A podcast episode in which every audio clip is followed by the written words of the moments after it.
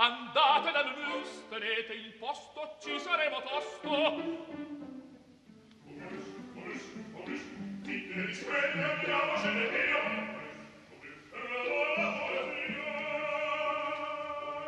Momus, il caffè dell'opera. Buongiorno, 11 e 21 minuti, eccoci in diretta dagli studi di Via Asiago per il programma di Lucia Rosei che ora, eh, oggi anche la regia è Laura Zanacchi, la responsabilità tecnica è di Fabio Melis. Buongiorno, buon 2 giugno e festa della Repubblica da Sandro eh, Cappelletto. Oggi la nostra eh, trasmissione sarà dedicata a un avvenimento molto atteso, la prima esecuzione alla scala del Fierabra di Franz Schubert, un'opera che in Italia ha conosciuto prima di questo allestimento scaligero soltanto un'edizione nel 1995 al Maggio Musicale eh, Fiorentino, quindi è un ritorno eh, per uh, un lavoro di Schubert nel suo sfortunatissimo catalogo teatrale che davvero il pubblico italiano poco conosce. Ma prima di andare a Milano e a parlare di quest'opera di Franz Schubert, un omaggio a un compositore Leone Sinigaglia 1868-1944. Ci sono molti motivi per parlare di Leone Sinigali al di là del 150 della nascita, appunto 1868, lui nasce a Torino, che sarà per sempre la sua città e eh, Torino lo ha ricordato proprio negli scorsi giorni, il 31 maggio, con la dedica di una piazzola del Parco Europa alla sua memoria.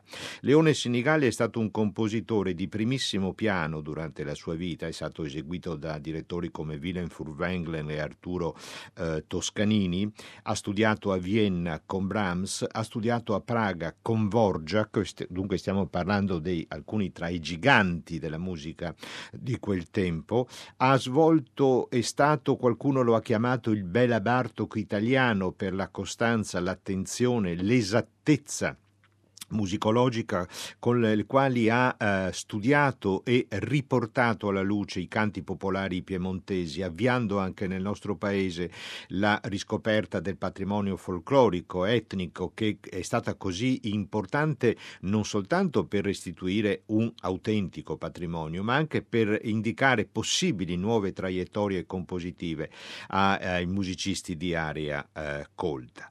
Leone Sinigallia muore a Torino nel 1900 1944. La sua famiglia era una famiglia ebrea.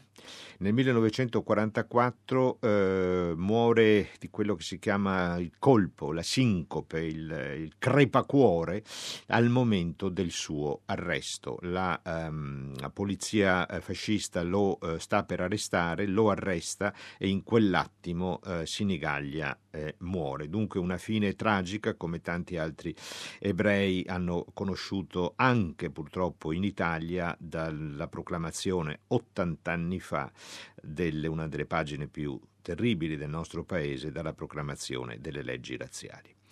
Leone Sinigaglia è caro anche a Riccardo Muti, lo ha diretto fatto a Chicago nel 2016 in un concerto dedicato a quei compositori come eh, Martucci ad esempio, caro Riccardo Muti, che disse il maestro in quell'occasione mentre tutti i compositori o quasi italiani scrivevano opere perché l'opera era il successo, era il guadagno, era la celebrità, evviva quei compositori Martucci, Sgambati, Sinigaglia che si dedicarono alla musica da camera e alla musica eh, sinfonica. Eh, lo scorso anno il 20 marzo 2017 l'Orchestra Rai di Torino, diretta da Michele Mariotti, ha voluto rendere omaggio anch'essa a Sinigaglia perché era un concerto dedicato alla memoria, ricorreva il 150 toscaniniano, di Arturo Toscanini e eh, questo concerto ha voluto ricordare quanto sia stato legato un gigante della direzione come Toscanini all'opera di Leone Sinigaglia. Assieme a Lucia Rosei abbiamo eh, scelto un momento dalle danze piemontesi sopra temi popolari, l'opera 31 di Leone Sinigaglia.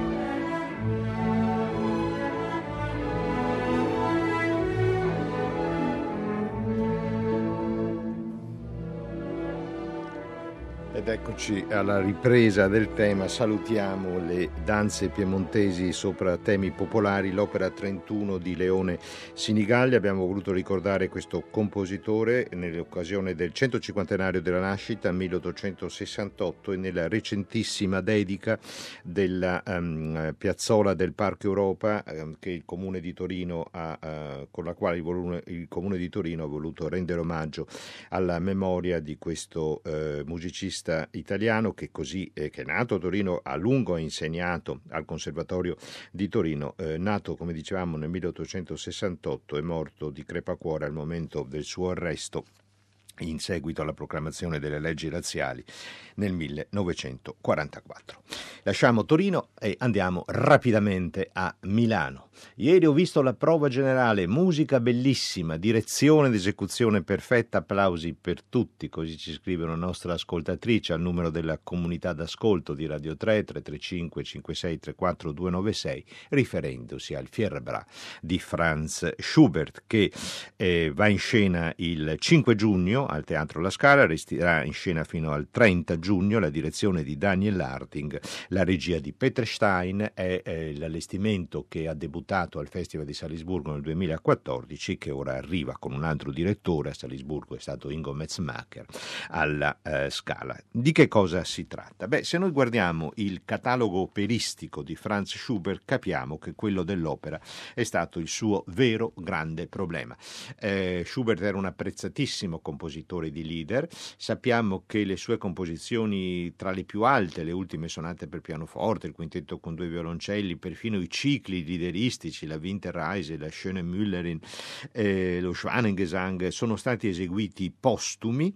Il pubblico del tempo lo apprezzava soprattutto come appunto eh, scrittore, ehm, compositore di leader e eh, non è riuscito Schubert ad ascoltare nessuna delle sue sinfonie e tra le circa 20 opere tra opere e Singspiel che ha scritto per il teatro musicale, bene, è riuscito a vederne in scena soltanto uno nel 1820 di Zwillingbruder. Tutti gli altri titoli sono stati eseguiti dopo, alcuni moltissimo tempo dopo la sua morte, fatta eccezione per le musiche di scena che lui ha composto per dei titoli teatrali che dovevano andare in scena e quindi il pubblico ha sentito anche le sue musiche. Il Fierrabra non fa eccezione.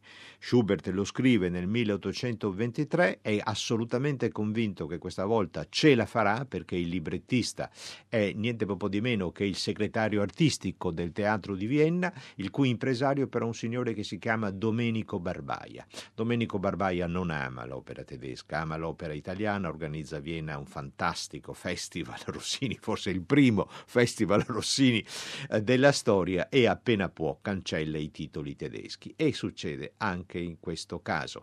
Allora il librettista, il signor Kupelwieser, eh, si dimette con una lettera in cui accusa la direzione del teatro e il suo impresario di privilegiare esclusivamente i cantanti italiani. E per forza, se fai le opere italiane, chi deve cantare? I cantanti italiani. E quindi anche questa volta l'opera di Schubert non viene rappresentata, la sua delusione è profondissima. Bisognerà aspettare il 1897, primo centenario della nascita di Schubert, per avere in Germania a Karlsruhe una prima esecuzione molto ridotta in, eh, in forma di concerto di quest'opera. Quest'opera che è una cornucopia, un prodigio di musica meravigliosa. Chi è Fierrabra? Fierrabra è il figlio del capo dei Mori. Siamo dunque al tempo di Carlo Magno e delle crociate e l'opera si svolge tra il castello di Carlo Magno, la parte cristiana, il, la frontiera tra i Franchi e i Mori, dunque al di qua e al di là dei Pirenei, e poi nel castello di Boland, che è il capo appunto dei Mori. Che, che errore fa Fierrabra? Essendo lui figlio del principe dei Mori, di chi si innamora? Di Emma, figlia di Carlo Magno. Ma è mai possibile un amore tra un musulmano e un cristiano, tra il figlio del capo dei Mori e la figlia del suo primo nemico, cioè del capo dei cristiani, Carlo Magno? Ma questo lo raccontiamo dopo come va a finire. Piuttosto andiamo quasi all'inizio. È il momento in cui Carlo Magno riceve i prigionieri mori, dunque i cristiani hanno vinto. L'esito della guerra vi ha messo nelle mie mani, dice Carlo Magno, ma non avete nulla da temere, anche nel tumulto della battaglia i diritti dell'umanità non saranno dimenticati. Iniziamo gli ascolti del Fierabra con un ricordo di Claudio Abbato, perché è stato lui nel 1988 a Vienna a riportare in vita, in forma scenica, questa partitura.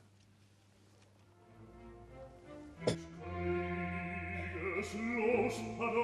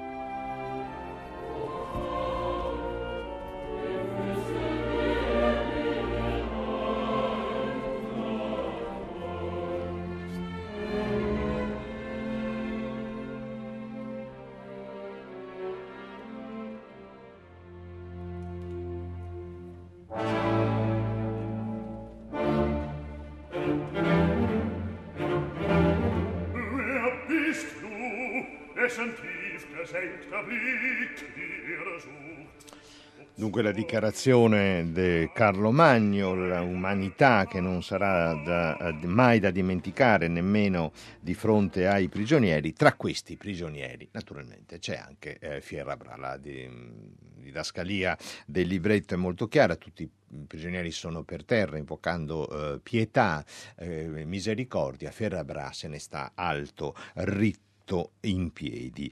Ehm, dove ha conosciuto Emma? E questo è un flashback eh, che bisogna assolutamente ricordare per entrare dentro la trama, la vicenda dell'opera di eh, Schubert durante un viaggio a Roma. Un viaggio a Roma, Fierabra è lì. Mm, non è lì per, come dice la leggenda, per rubare le sacre reliquie. No, il libretto di Kupelwieser non ne fa cenno. È a Roma in vacanza e eh, è in, eh, vacanza con, eh, oh, naturalmente non da solo, e c'è anche sua sorella Florinda, come lui, figlia di Boland, il capo dei Mori. Passeggiando tra i fori romani, che chi vede, vede una bellissima ragazza della quale si innamora immediatamente. Chi è? Emma, la figlia di Carlo Magno, anche lei in vacanza a Roma. Anche lei naturalmente non è sola, è con Orlando, il capo dei paladini di Carlo Magno. E Orlando chi vede? Florinda, la figlia del principe dei Mori. Ecco che è stabilito l'intreccio. Passano quattro anni, dice il libretto, tutto questo dialogo è un dialogo parlato, perché il Fierrabra ha questo di particolare. È un'opera piena di canto, piena di canto corale, soprattutto 16 numeri dei 23 della partitura sono corali ma è anche un Singspiel, cioè ci sono dei momenti parlati, secondo la tradizione tedesca, forse il Singspiel più famoso di tutti è il flauto magico di Mozart, ma è anche melodram, cioè il melologo, si parla sulla musica. A Schubert le forme codificate stanno strette, quindi quest'opera insieme opera, Singspiel e melologo. Come si presenta Fiera Bra? Qui abbiamo scelto con Lucia Rosei un'interpretazione di eh, Jonas Kaufmann. Si presenta eh, in un modo malinconico, introverso, è un perfetto personaggio schubertiano. O sfortuna perché mi tormenti, questo pensiero non vuole lasciarmi, nella mia anima emozionata nasce un desiderio segreto che io domino appena non oso credere alla felicità. Quale felicità? Di aver rivisto Emma, cioè la figlia di Carlo Magno, perché Fierabraico i prigionieri mori portati al castello di eh, Carlo Magno. Ma Emma ama un altro, ama Eginard, uno dei paladini di Carlo. In questa situazione riconosciamo tale e quale l'inizio narrativo e drammaturgico della Winterreise del viaggio d'inverno di Franz Schubert. Il mugnaio si è innamorato della bella mulinara che però gli preferisce un cacciatore e lui se ne va, resta solo e se ne va. Fierrabra ama Emma la quale Emma però è amante di Eginar. Dunque per lui no, non ce n'è, resterà solo. Questa malinconia vive già in questa aria di Fierabra. In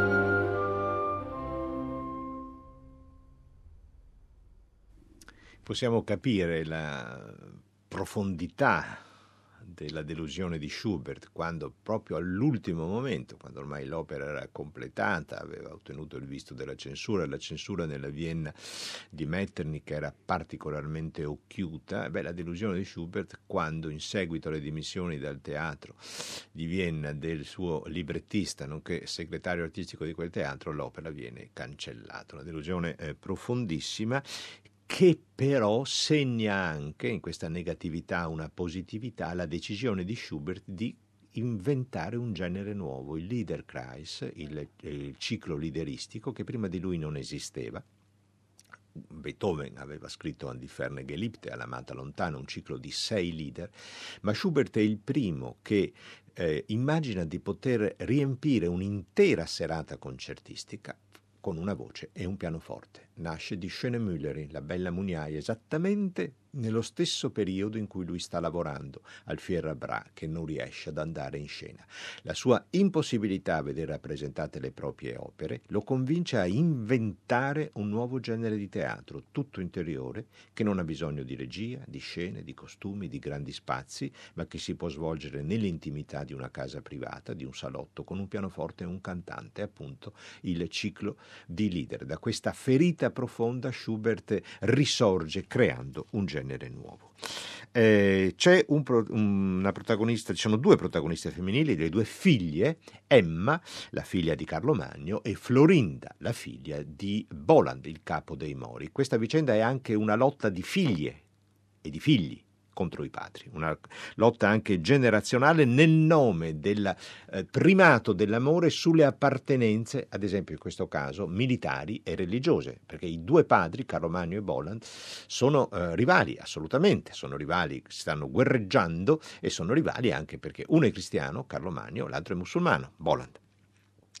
Florinda è innamorata di Orlando, il capo dei paladini cristiani, che viene catturato dai Mori e rinchiuso in una torre. E Florinda, quasi come una Leonore nel, Florest- eh, nel Fidelio di Beethoven, opera che Schubert aveva recentemente visto nella ripresa viennese del 1822, Leonore fa di tutto e riesce alla fine a liberare scendendo nelle segrete dove è incatenato il suo amato Florestano. Florinda cosa fa? Prende la spada e eh, riesce a entrare nella torre del castello dove sono rinchiusi Orlando e i suoi paladini. Non solo, gli dice guardate che in una di queste stanze ci sono delle armi, prendetele e liberateli, liberatevi. In questo modo Florinda si mette contro la sua gente, il suo stesso popolo, la sua religione, suo padre e come lo fa? Attraverso un'aria di furore che ascoltiamo subito dopo ascoltando O Toire Fighterland o Cara Patria, il coro a cappella di quei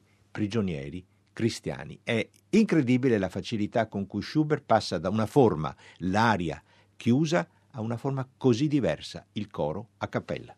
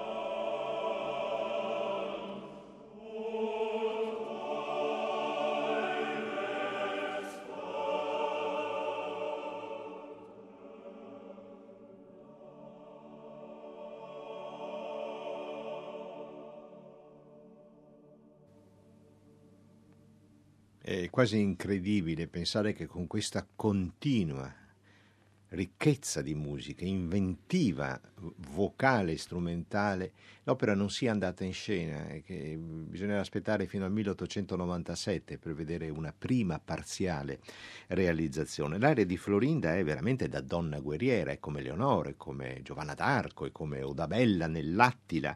Lei dice la spinta della necessità fa svanire il dolce decoro della donna, con gli accenti di una furia vado a spargere il terrore e la morte.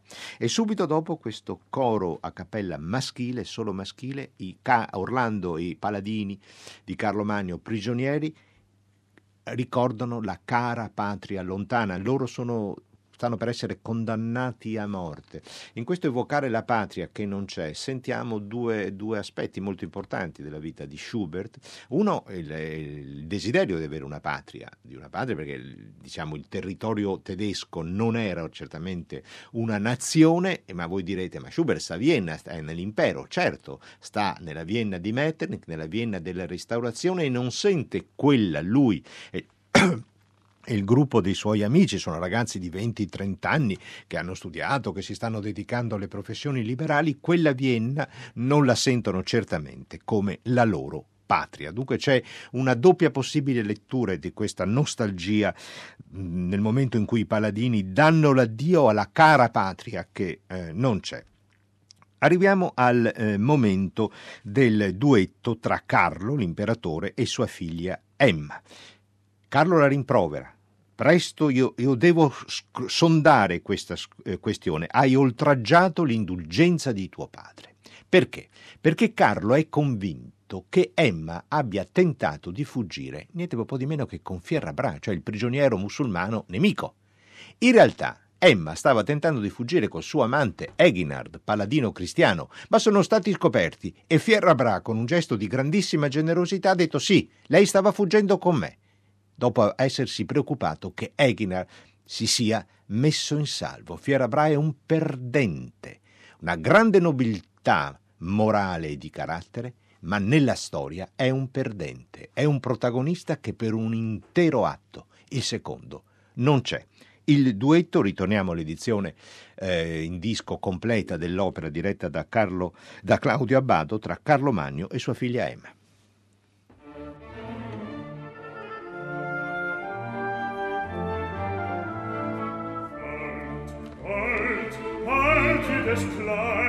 Du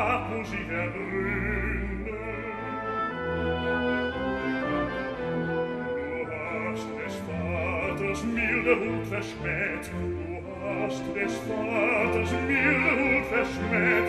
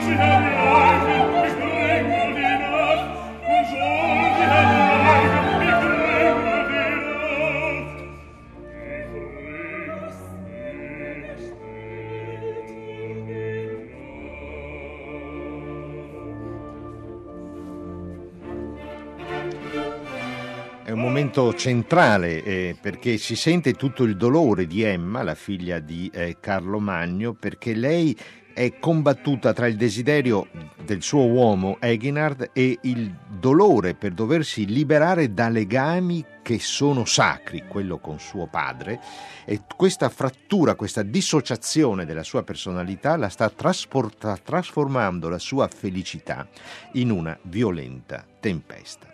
Nel 1995, quando lo allestisce al Maggio Musicale Fiorentino per la prima italiana del Fierabra di eh, Schubert, eh, Luca Ronconi eh, dice io mi trovo di fronte a un'opera c'è una forbice, una forbice tra una trama piuttosto convenzionale, amore contrastati, famiglie rivali, tradimenti, trionfo finale della verità e il fatto che queste convenzioni teatrali non sono sfruttate drammaturgicamente. C'è un'inerzia drammatica, dice, di alcune scene, non drammatica nel senso che l'inerzia è drammatica tragica, è che l'inerzia è drammaturgica. E allora dice Ronconi, che cosa ho deciso? Di fare poco, di fare poco non, eh, non ho mai voluto appesantire la vicenda del Fierabra. Ho deciso di seguire il fluire della musica. Musica che quando Claudio Abbado la scopre su suggerimento e su invito di Maurizio Pollini e la dirige nell'88 a Vienna, la definisce capolavoro di forte drammaticità nella straordinaria ricchezza coloristica, una grande intensità poetica che fa collocare Fierrabra tra le maggiori opere coeve. Sarà interessante nella programmazione della Scala passare dal Fierrabra, che appunto va in scena il 5 giugno, al Fidelio. Fierrabra e Fidelio si alterneranno uno dopo l'altro e questi due capolavori di quel periodo, il Fidelio nasce prima, ma poi come sappiamo Beethoven ci rimette le mani fino a farlo diventare quasi contemporaneo del Fierrabra eh, schubertiano. Nel 1959 c'è la prima registrazione discografica di quest'opera con la radio eh, eh, di Berna, l'orchestra e il coro della radio di Berna e eh, è una versione molto molto molto ridotta, è una versione soltanto in forma di concerto estremamente ridotta, ma c'è che canta come Eginhard, cioè l'amante di Emma, il, eh, un signore che si chiama Fritz Wunderlich.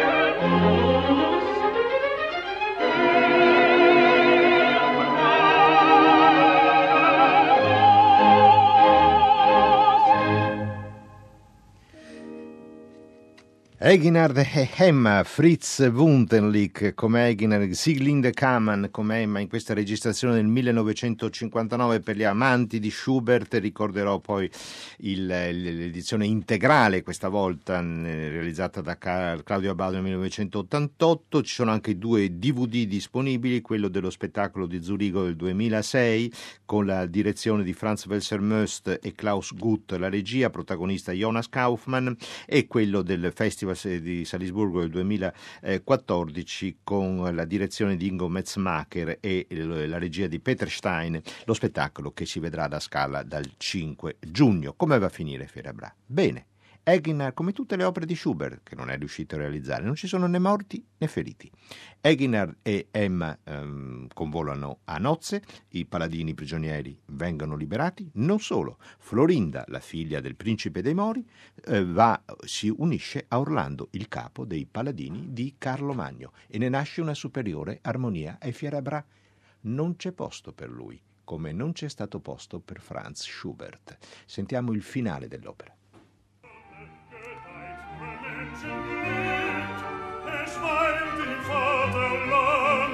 So gern dir schönen Lied, so gern dir schönen